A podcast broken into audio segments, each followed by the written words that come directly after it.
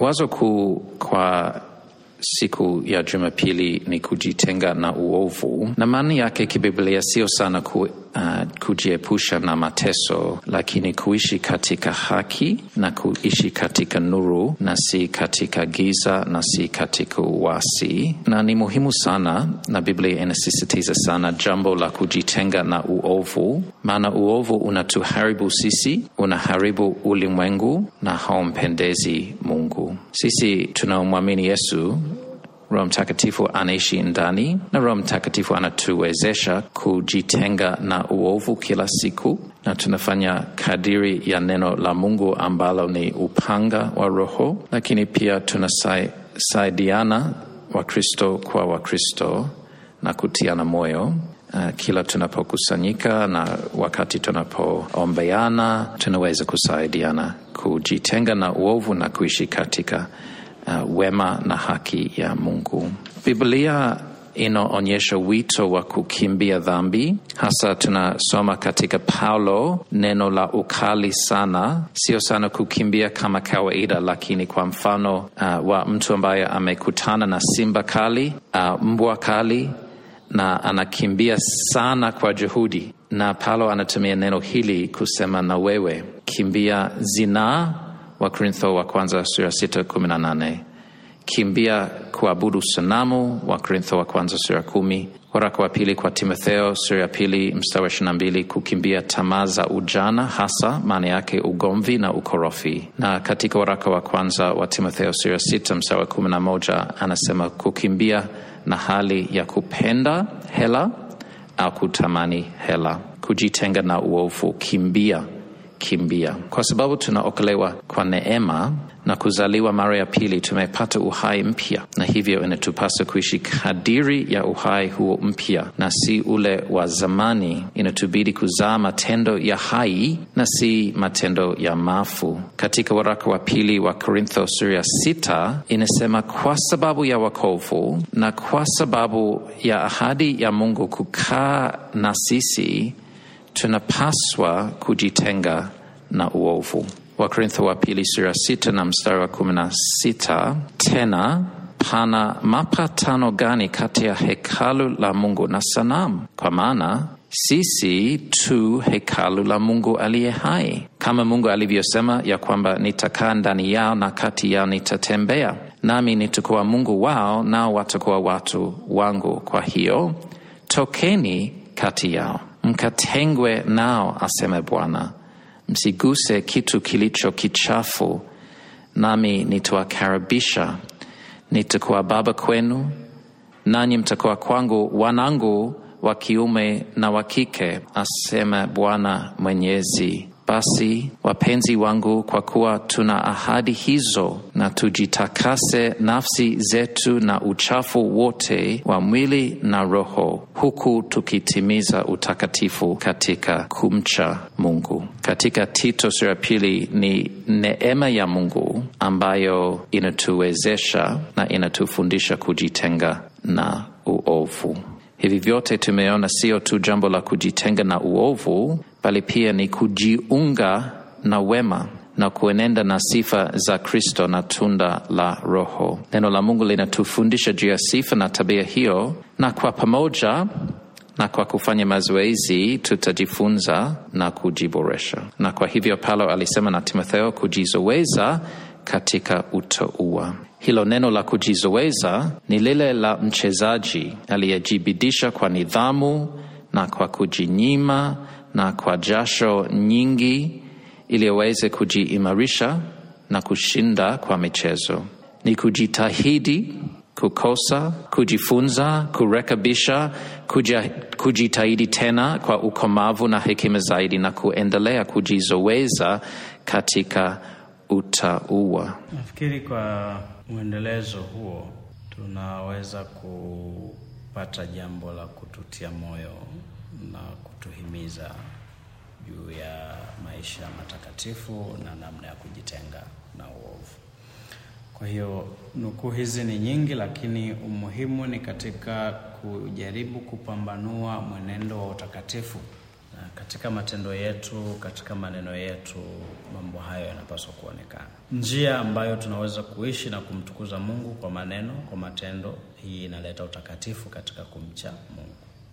Ni ibada. Ibada labda si tuseme, si tu Jumapili peke yake tumeenda kusali kwa masaa mawili na masaa matatu tumerudi nyumbani, lakini maisha yote kwa ujumla, matendo mema tunayopaswa kutenda na kuyatenda ni ibada, kwa sababu Mungu anatukuzwa katika hayo, na hii inatusaidia tunajitenga na uovu. Lakini pia kwa sababu tuna, tuna asili ya dhambi na tunaishi baada ya anguko, ungamo au toba ni muhimu sana, na mimi nataka niongeze maneno machache kwenye eneo hili la toba kwa sababu tunayo maisha ya kila siku na tuna vipindi vya kuungama tukienda makanisani na kadhalika, lakini tukitaka kujitenga na uovu kweli, mimi nadhani ni muhimu sana mtu ajue dhambi yake, kosa lake, ili alitubie hilo, kwa sababu kitendo cha kutubu ni mchakato.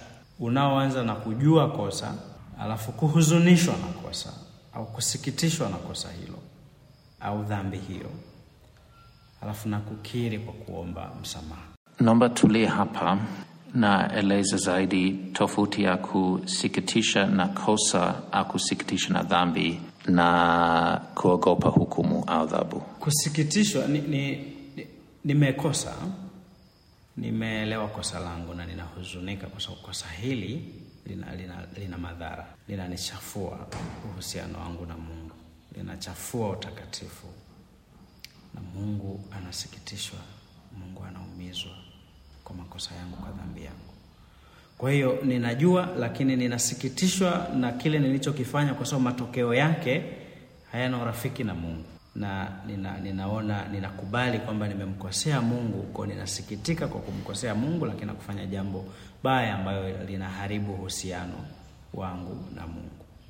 Kwa kwa kujua hii, naomba sasa Mungu anisamehe si kuhofia hukumu ya Mungu, lakini bila kutambua madhara ya kosa ambalo nimefanya. Hapana, kwa sababu kile ninachokifanya kwenye kutengeneza na Mungu kwa kusikitishwa na kuhuzunishwa na kosa langu kwa sababu ya matokeo yake, na Mungu ninapomwomba msamaha, anaponisamehe ni ndio anafuta, ni adhabu, anafuta hukumu. Kwa hiyo nimeepuka kwa njia hiyo kwenye uhalisia wa kutambua kwamba hii niliyofanya haifai na ninapaswa kumwomba Mungu msamaha. Uh, kuna watu maisha ya leo wanapokoseana, alafu shauri linazungumzwa kwamba Mike, umenikosea na nimesikitishwa na kosa hili kwa sababu umeniumiza sana, umeniumiza sana. Alafu unasema kwa picha ya Wakristo wengi unasema basi naomba unisamehe yaishe. Yaani ni kauli inayoambatana na kuto kutambua kosa ulilolifanya na madhara yake na vile limeleta maumivu kwangu, ila unasema basi nisamehe yaishe. Kwa ni kama kufunika na kuto kutaka tuendelee kuzungumzia hiyo na kuboresha hali ambayo imetokea, na hii ni hali ya Wakristo na watu wengi namna wanaishi. Kwa hiyo hata mbele za Mungu uh, kwa makosa na dhambi wanaweza kufanya Uh, na mtu anaweza anaweza kumaanisha hivyo. Uh, basi Mungu anisamehe tu nimekosea hivi, lakini hajatafakari uhusiano wake na Mungu na vile kosa lake linamchafua yeye na Mungu, kwa sababu Mungu ni mtakatifu na yeye amekosa hapa, amefanya jambo la kusikitisha, amefanya jambo ambalo linapelekea hasira ya Mungu kuja dhidi yake. Kwa hiyo ni muhimu sana uh, kujua kosa, kutambua madhara yake kuhuzunishwa na hiyo hali na kukiri na kuomba msamaha, na hii pia inatusaidia kujitenga na uovu. Asante sana. Nilitaka um, kusikia zaidi katika jambo hili kwa sababu nafikiri kuna watu wengi ambayo hawajuti kosa, hawasikitishwa na kosa na uchafu ambayo wamefanya, wanaogopa tu adhabu, na ikiwa wanaambiwa ah, hakuna adhabu kwa sababu Yesu amekufa, wanaweza kufikiri nitaendelea kufanya ile kosa, kwa sababu hawachukii uovu, wanapenda uovu, wanachukia tu adhabu. Lakini mtu aliyezaliwa mara ya pili, mtu anayeongozwa na Roho Mtakatifu, kama Mungu anachukia uovu, hasa uovu katika maisha yake ambaye alifanya. Kwa anapogundua kosa lake, anapotambua uh, dhambi zake, anajuta, lakini hajuti kwa hali ya kwamba anaogopa kuhukumiwa. Anajuta kwa sababu ameishi kinyume ya hali yake mpya katika Yesu na amefanya jambo ambalo linamchukiza Mungu, na kwa sababu anatamani kuishi kwa kumpendeza na si kumchukiza Mungu, anasikitishwa na, na jambo hili. Na unaweza kuona na mtoto uh, mtoto mara nyingi na, na mama au baba atafanya kosa na atachapwa, atapata adhabu, lakini hajuti ile tendo, anajuta tu ya kwamba alichapwa. Kwa hiyo kama mama hayupo au baba hayupo, atafanya kwa sababu anajua hamna ha, ha, ha, hamna kuadhibiwa, lakini hii ha, haifai kwa Wakristo kwa sababu tumezaliwa mara ya pili. Na katika uh, Agano la Kale mara nyingi tunapata picha hii kwa vile ambavyo Wanaisraeli walikuwa na moyo mgumu. Uh, kwa maneno ya Yesu, walimwabudu Mungu kwa midomo, lakini moyo ulikuwa mbali lakini waliona tu ya kwamba uh, sisi tuna utaratibu huu wa kuleta sadaka, kuleta uh, mnyama na kuchinja na itafunika uh, dhambi zetu, lakini hawakutubu. Uh, walikuwa wana, wanafanya jambo la kujiepusha na hukumu. Na kwa hiyo katika Isaya sura ya kwanza unapata neno kali la Mungu ya kwamba Mungu anasema anachukia mambo hayo, anachukia. Isaya sura ya kwanza na mstari wa kumi na tatu Mungu anasema na hao watu, msilete tena matoleo ya ubatili uvumba ni chukizo kwangu, mwezi mpya na Sabato kuita makutano siyowezi maovu hayo na makutano ya ibada. Halafu anasema baadaye, anachotaka si sadaka na matoleo kama hayo ambayo yanafanyika kwa ajili ya kufunika dhambi na mtu apate kujificha katika uovu wake, lakini anachotaka ni toba na toba la kweli, watu kujitenga na uovu. Uh, kwa mfano anasema mstari wa kumi na sita Jiosheni, jitakaseni, ondoeni uovu na matendo yenu usiwe mbele ya macho yangu. Acheni kutenda mabaya, jifunzeni kutenda mema, takeni hukumu na haki, wasaidieni walioonewa, mpatieni yatima haki yake, mteteni mjane. Halafu na ahadi ya msamaha, mstari wa kumi na nane haya njoni tusemezane, aseme Bwana, dhambi zenu zijapokuwa nyekundu sana, zitakuwa nyeupe kama theluji, zijapokuwa nyekundu kama bendera, zitakuwa kama sufu. Kwa hali hii tunaona hata katika Biblia watu wa dini ambayo wameona kama vitendo vya dini ambavyo Mungu aliwapatia kwa neema wamepindua kuwa njia ya kuficha dhambi na si kutubu kweli. Na kwa hiyo tunaona toba kweli ni ile ambayo mtu anasikitishwa, an, anajuta, sio adhabu, lakini tendo lenyewe, kwa sababu anajua si yeye tena, si yeye tena. Kuna jambo hapa nime n- ninaliona na lipo haswa katika nchi yetu na nimeona kwa nchi jirani uh, kwenye makusanyiko ya mikutano ya Injili, mikutano ya kiroho. Mhubiri anahubiri, alafu akimaliza anasema wanaotaka kumpa Yesu maisha waje mbele na watakuja mbele, alafu anasema nifuatishe sala hii ya toba alafu atamfuatisha sala ile ya toba mm. Sasa taabu ninayoiona kwenye jambo hilo, labda ni njia nzuri, lakini uh, sala ile ninaitoa mimi mhubiri, ninaweza kuitoa kwa kadiri ya uelewa wangu juu ya dhambi na ilivyo mbaya, halafu ninatamka maneno ya dhambi na namna mtu amefanya dhambi na kusema kwao, nifuatishe, sema maneno haya, halafu mtu anaanza kumfuatisha kwa kutubu, kwa kutubu.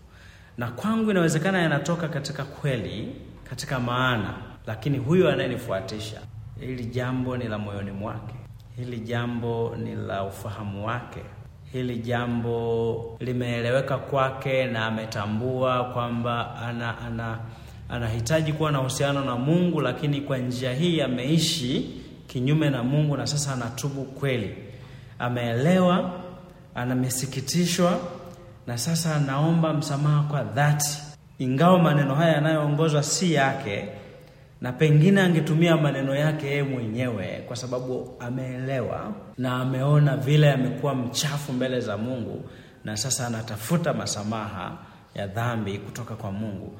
Atumie maneno yake kwa kadiri ya ufahamu wake juu ya vile amekuwa mchafu mbele ya Mungu na sasa anahitaji kuokolewa. Kwa wahubiri tumetumia maneno yetu kuwaongoza watu, lakini maneno hayo ni yame, wameyachukua kama yao, kama sehemu ya wao katika toba yao ya kweli, na hii ni changamoto kwenye mikutano yetu mingi, na hata ukifanya tathmini kwamba jana walitoka watu kumi katika mkutano wa wiki unaoendelea, jana walitoka watu kumi mbele na wakaongozwa sala ya toba, afu kesho hao hao wanarudi, ukiita tena wanakuja, na kesho kutwa hao hao wanakuja. Uki, ikipita miezi mitatu umekuja kufanya mkutano mwingine wa Injili hapo hapo na ukaitisha, wale wale wanakuja. Sasa ni wameelewa, na jambo hili lilikuwa ni la kweli, ilikuwa ni toba ya kweli. Kwa kuna changamoto. Mimi niliwahi ku, nilipewa nafasi ya kuhubiri na nikaambiwa ukimaliza kuhubiri waite watu kuokoka. Nikasema sawa. Nikahubiri, nikamaliza, nikaita watu mbele, wale wanahitaji kumpa Yesu maisha, kuokoka, wamesikia neno la Mungu, wameelewa, wameona ni wenye dhambi, waje mbele. Sasa kabla ya kuomba nao, nawapa nafasi ya wao kutubu kwa maneno yao, kwamba tubu, tumia nafasi hiyo kutubu, muombe Mungu msamaha wa dhambi zako kwa maneno yake. Walitokea wawili katika ibada, na baada ya wao kutubu kwa maneno yao, sasa mimi niliwaombea mm. E, lakini sasa haikuwa imeeleweka na mwenyeji wa kanisa, mchungaji, lakini pia hata kwa Wakristo, kwa sababu wameshazoea, imekuwa ni, ni desturi sasa kwamba wakiitwa mbele lazima ufuatishe sala ya toba. Mm. Kwa wasipofuatisha inaonekana hii haijakaa sawa, lakini mimi nataka kuhimiza wahubiri, jambo hili la kutubu si jambo dogo, ni jambo kubwa sana, kwa sababu ni kiunganish, ni njia ya mtu kuunganishwa na Mungu, kuunganishwa na Kristo. Kwa si jambo la kufanya ili mradi limefanyika, lakini ni nzuri sana na ni muhimu sana kuhubiri neno la kweli la Mungu, alafu kuwauliza watu kama wameelewa na wanatambua ni wenye dhambi na wako tayari kutubu, kuwapa nafasi watubu kwa maneno yao, watubu kwa matamshi yao. Alafu wakimaliza kutubu, tunaweza kuwaombea Mungu awape mwanzo na mwendelezo wenye utakatifu kwa maisha walioanza. Na nadhani hii ni muhimu, na wahubiri niwatie ni moyo na kuwahimiza tuache ile mazoea, tuache mazoea kwamba tulikuta tangu sisi tukiingia kanisani tulikuta hii njia inatumika. mm. Twende mbele zaidi, tutafakari zaidi, mm. kwa sababu kutubu ni jambo kubwa sana mm.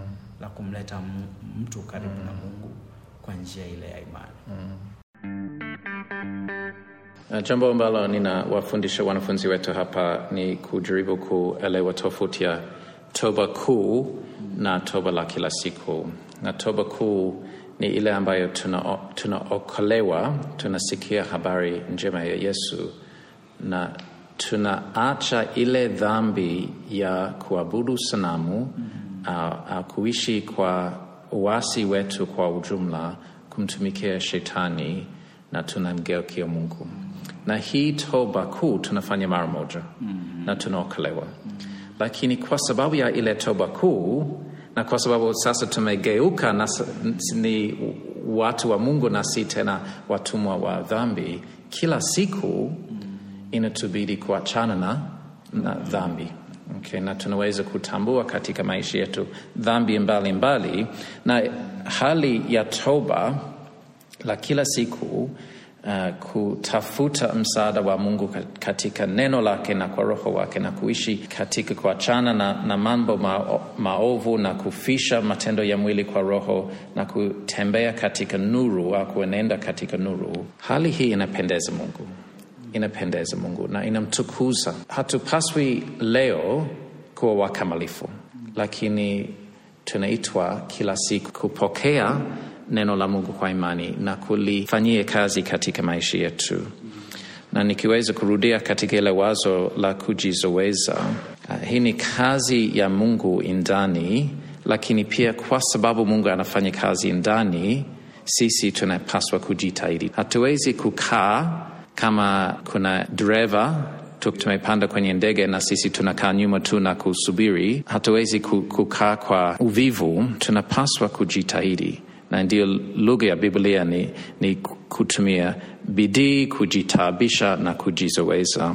Wafilipi sura ya pili mstari wa kumi na mbili na kumi na tatu inaonyesha hivyo kwa kuonyesha uh, wito kwa sisi kujitahidi kila siku kuishi kwa ajili ya haki na kweli na kuachana na dhambi, lakini anasema tunaweza kwa sababu Mungu yumo ndani kufanya kazi hiyo. Wafilipi sura ya pili mstari wa kumi na mbili basi wapendo wangu, kama vile mlivyotii siku zote, si wakati mimi nilipokuwapo tu, bali sasa zaidi sana mimi nisipokuwapo, utimizeni wokovu wenu wenyewe kwa kuogopa na kutetemeka, kwa sababu au kwa maana ndiye Mungu atendaye kazi ndani yenu kutaka kwenu na kutenda kwenu kwa kulitimiza kusudi lake jema.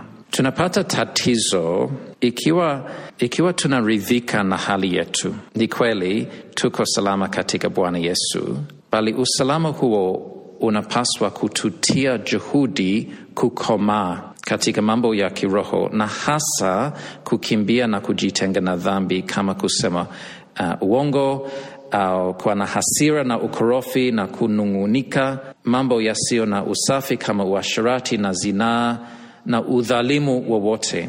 Inatubidi Wakristo, inatubidi kabisa kuachana na mambo kama kumdharau mtu au kumtendea vibaya au unyanyasi wowote wa mtoto au mke au mtu yeyote, na si jambo la kusema tu ah, itatokea, lakini Biblia inasema jitahidi jitahidi, kimbia, jizoweze katika mambo hayo. Mungu yumo anatenda kazi ili upate kuishi katika nuru na haki na upendo na utakatifu na upole, na kwa neema yake na neno lake na kanisa lake na roho wake anatupa msaada, kila msaada. Na wewe sasa jitenge na uovu, vua utu wa kale na sifa zake, na ufananishwe na Yesu kwa mambo muhimu: upendo tumaini, imani, uvumilivu, upole, kiasi, utu wema, fadhili, uaminifu na vitu vyote vilivyo safi.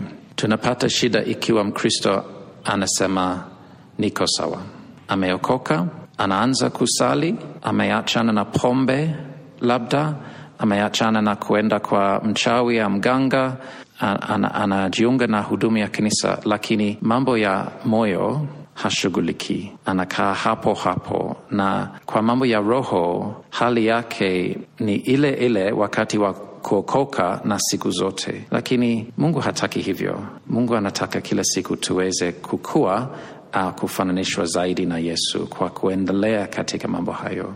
Hatuwezi kuridhika na kusema lakini sasa uh, situmii tena pombe, kwa niko sawa, lakini kila siku kwa neno la Mungu, kwa Roho wake kufisha matendo ya mwili.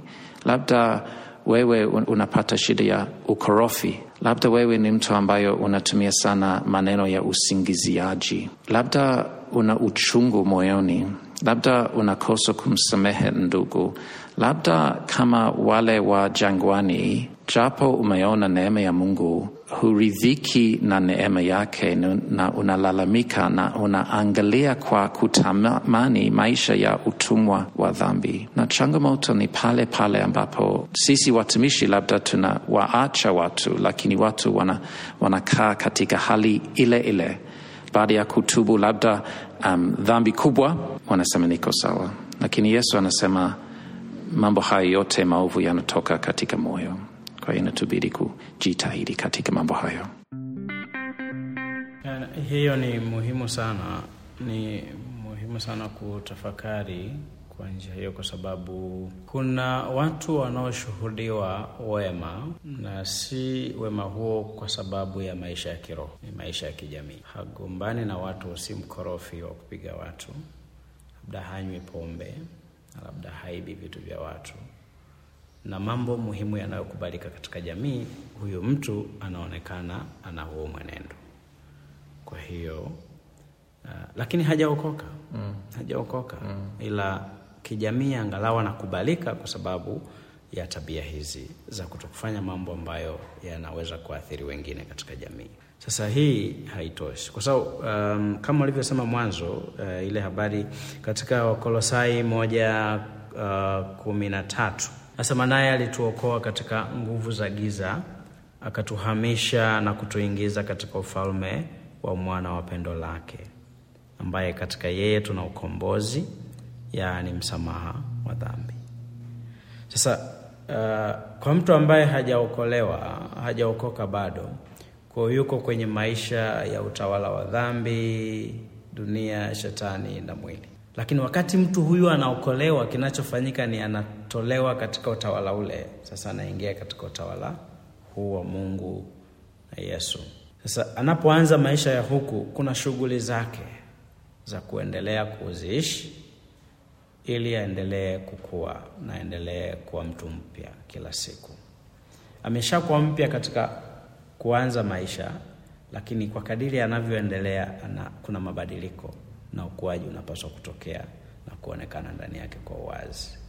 Kwa hii ni muhimu. Sasa kuna shughuli hapa uh, kwenda kanisani, vipindi vya maombi, iwe ni nyumbani, iwe ni kanisani, kusoma Biblia, alafu na kuyaishi yale ambayo anajifunza, kwa sababu kwa kadiri anavyoyaweka katika matendo ndivyo anavyoondoa au kupunguza kila siku aina ile ya maisha aliyoishi kule. Tutumie mfano wa kusema alikuwa mwenye dhambi kwa asilimia mia moja katika matendo yake. Sasa yale matendo yanaanza kupungua taratibu, kwa sababu kuna matendo mema yanakuja kulingana na maisha ya huku katika ufalme wa Mungu.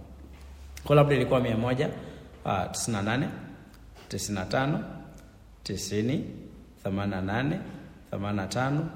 Itaenda, yaani kwa kadiri ya hii inavyopungua huku inapanda. Mm. Inapanda. Maisha ya kiroho, maisha ya Kikristo, maisha ya ibada, mwenendo wa utakatifu, angalau kila wakati kuna mabadiliko yanatokea, na haitaisha haitaisha mpaka zero, alafu bado yuko hai, lakini inapungua mm. Inapungua hadi wakati ule ataondolewa mm. kwa maisha mm. Kwa hiyo ni muhimu sana kuwe na ukuaji, na hii inatusaidia na inakuwa ni kujitenga na uovu, So, anajitenga na uovu, anazidi kukua katika maisha ya kiroho, katika maisha ya Kikristo, katika maisha ya ibada na mwenendo na tabia vinaweza kuonekana katika ukuaji wake, na hii inaweza kutia moyo na wengine kwamba ah, fulani hakuwa hivi bwana, sasa amebadilika. Kwa nini? Kwa sababu ushuhuda wake kwa sasa ni tofauti sana na ilivyokuwa mwanzo. Kwa hii ni muhimu sana. Uh, na, na, na yale maungamo baada ya tukio kuu la kuhamishwa katika ufalme wa Mungu, wakati mtu anaokolewa kwa mara ile ya kwanza. Sasa yale maungamo ya kila siku pia ni moja ya tabia ya kiroho, kwamba anajua amekosea, na, na hii hahitaji mtu mwingine kuja kumwongoza, lakini Roho anaishi ndani yake ni kiongozi wake wa kumwonyesha na kumhuzunisha juu ya hii ambayo amekosa na anaweza kutubu. Popote pale alipo, nyumbani kwake, kazini kwake, barabarani, shambani, wapi, anaweza kutubia, anaweza kuungama kwa ile ambayo amekosa. Si kusubiri Jumapili peke yake kwamba ni Jumapili ndio nitatubu hii. Aa, so Roho yuko ndani na Mungu anaishi ndani yetu. Kwa Roho Mtakatifu tunaweza kuona yale tumekosea, tunapaswa kutubu, na hii inatuwezesha kujitenga na. Amen. Na toba kibiblia ni zawadi ya Mungu kwetu. Ni Yesu anayetuwezesha kufanya hivyo uh, kwa Roho wake, kwa neno lake. Kwa hiyo sisi kwa imani tunaweza kutubu na kuachana na mambo hayo na kumwishia Yesu kwa kila sehemu ya maisha yetu. Somo la waraka ni waraka wa kwanza kwa Wakorintho sura ya kumi mstari wa kwanza hadi kumi na tatu. Kwa maana ndugu zangu, sipendi mkose kufahamu ya kuwa baba zetu walikuwa wote chini ya wingu, wote wakapita kati ya bahari, wote wakabatizwa wawe na Musa katika wingu na katika bahari, wote wakala chakula kile kile cha roho, wote wakanywa kinywaji kile kile cha roho, kwa maana waliunywea mwamba wa roho uliowafuata. Na mwamba ule ulikuwa ni Kristo, lakini wengi sana katika wao Mungu hakupendezwa nao, maana waliangamizwa jangwani. Basi mambo hayo yalikuwa mifano kwetu, kusudi sisi tusiwe watu wa kutamani mabaya kama wale nao walivyotamani, wala msiwe waabudu sanamu kama wengine wao walivyokuwa, kama ilivyoandikwa, watu waliketi kula na kunywa, kisha wakasimama wacheze wala msifanye washarati kama wengine wao walivyofanya, wakaanguka siku moja watu ishirini na tatu elfu. Wala tusimjaribu Bwana kama wengine wao walivyomjaribu, wakaharibiwa na nyoka. Wala msinung'unike kama wengine wao walivyonung'unika wakaharibiwa na mharabu. Basi mambo hayo yaliwapata wao kwa jinsi ya mfano, yakaandikwa ili kutuonya sisi tuliofikiliwa na miisho ya zamani. Kwa hiyo anayejidhania kuwa amesimama na aangalie asianguke. Jaribu halikuwapata ninyi isipokuwa lililo kawaida ya wanadamu, ila Mungu ni mwaminifu ambaye hatawaacha mjaribiwe kupita mwezavyo, lakini pamoja na lile jaribu atafanya na mlango wa kutokea ili mweze kustahimili. Hapa Paulo anawakumbusha juu ya historia ya Israeli baada ya kukombolewa kutoka Misri na kupewa sheria na hema ya kukutania, baada ya kutazama neema ya Mungu katika kuwakomboa Uh, katika Misri na kuwatolea maji na chakula jangwani, kuwalinda na adui. Na japo Mungu alikaa nao na kuongoza, Waisraeli walikuwa na moyo mgumu na kumwasi na kufa jangwani. Mungu hakupendezwa nao, maana aliwaokoa na kuwapa njia ya kuishi, bali kwa kiburi hawakumpenda wala kumsikiliza. Hawakuvumilia katika imani, lakini walitamani mabaya. Shida ni hali ya kumdharau Mungu kwa sababu walijiona sasa wako salama, kufikiri wanaweza kupokea kwake, lakini si kumwamini na kuwa na uhusiano naye. Lakini usalama wetu katika wakovu unapaswa kututia moyo kumwamini Mungu na kumtii, na si kutafuta sanamu na uasherati na kulalamika. Na sasa watumishi wengi wanafanya kosa hapa la kuondoa usalama au hakika na kwa hofu kujaribu kuleta motisha na shauku ya kumtii Mungu, kana kwamba mashaka na hofu ndiyo njia za Bwana za kuleta juhudi. Lakini tatizo ni moyo mgumu na kukosa kuamini au kukosa kuendelea kuamini. Kwa leo sisi tunaweza kumfikiria mtu anayeomba sala ya toba na kubatizwa kana kwamba ndivyo wakovu wake, halafu na anaendelea na maisha yake ya upagani. Huyu mtu hamwamini Yesu wala haendelei na havumilii katika imani. Tukiona watumishi, tukiona mtu ambaye anasema mimi ni Mkristo lakini ha, haishi, ha, haishi sawasawa na neno la Mungu, haonyeshi matunda ya imani, suluhisho si kumtisha, lakini kumhubiria Injili apate kutazama Yesu na kulisha imani yake na kumtia moyo imani ianze sasa uh, kuleta matokeo ya kuachana na, na dhambi na kuishi kwa Mungu. Pala anatia moyo wa Kristo hapa wajifunze katika mfano huu wa kuasi, kwa sababu ya kuasi kwa na moyo, mgumu. Japo walikombolewa katika Misri, hawakupata kurithi nchi ya ahadi. Wakovu wao walipata kuonja, lakini hawakupata ukamilifu wake, kwa sababu waliacha kuamini na walimwacha Mungu na waligeukia sanamu na mabaya. Kwa sisi ambaye tumempokea Yesu na wakovu huu, wakovu wetu ni mara moja kwa milele, si kama tunaokolewa tena na tena na tena na tena mara moja. Kwa vile lugha ya kuzaliwa mara ya pili, tunaona tunaokolewa mara moja kwa milele. Lakini kwa mfano wa hawa watu wa jangwani, hawa watu hawakuingia katika ukamilifu wa wokovu wao, walianguka jangwani, na sisi pia hatujaingia bado katika ukamilifu wa wokovu wetu. Ukamilifu ni wakati wa ufufuo na uumbaji mpya, wakati Yesu atakaporudi, halafu na sisi tutakamilishwa. Hivyo hali yetu inafanana nao.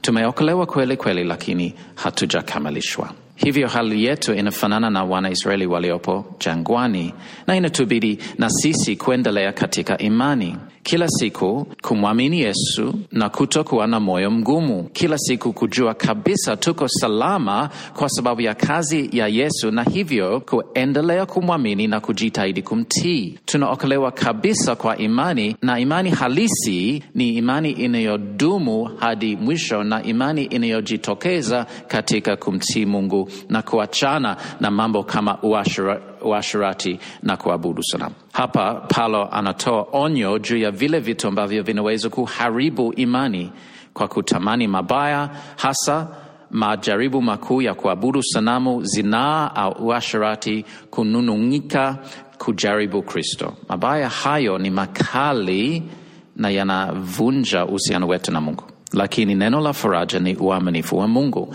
Mungu hatatuacha, hawezi, na hivyo atakubali tu majaribu ambayo tunaweza kuvumilia au kushinda, na tatusaidia ili tuweze kushinda. Msaada wa Mungu ni Roho wake anayetuongoza, neno lake linalotuimarisha na watu wake wanaotutia moyo. Msaada wa Mungu ni neno la faraja katika Injili ya kwamba kama inavyosema waraka wa kwanza wa Yohana sura ya pili, Yesu aliyepo mbinguni ni mwombezi wetu na kipatanishi chetu. Yesu ni sababu tumepata msamaha na sababu tutaendelea kupata msamaha hadi milele. Yesu ni sababu ya kushinda majaribu na kuishi katika utakatifu. Kwa hiyo tunapojaribiwa kutenda dhambi, ebu tumtazame Yesu ili tuweze kushinda.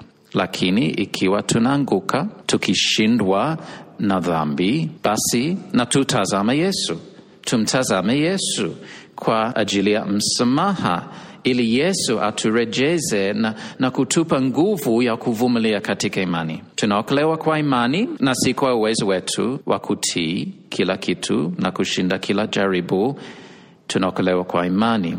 Hivyo wito wa Yesu ni kwamba tutaendelea kila siku kujikabidhi kwake na kumtegemea, kwa sababu ndiye mwokozi wetu mkuu. Amen.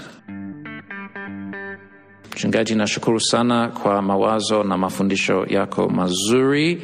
Tunawashukuru uh, sana kwa kusikiliza, na ikiwa utapenda kuandika komenti, karibu uh, kutuandikia maswali, karibu kushirikisha na marafiki, karibu sana uh, na tutaendelea wiki ijayo, Mungu akipenda. Nitaomba mchungaji atuombee. Baba Mungu wetu, tunakusifu, tunakutukuza kwa siku hii ya leo na kwa nafasi hii ambayo umetupatia. Tumetafakari na kujifunza kutoka kwako kuhusu kujitenga na uovu. Tunaomba utujalie hekima ili tujitenge na uovu kwa kuishi maisha matakatifu, maisha ya kukucha wewe, Mungu wa kweli uliye hai. Utujalie neno hili likae kwa wingi mioyoni mwetu na ndani yetu, ili liwe kiongozi wetu wa namna ya kutuongoza, ili tujitenge na uovu na Mungu kapate kutukuzwa. Kwa Yesu Kristo Bwana wetu tunaomba, amen. Amen.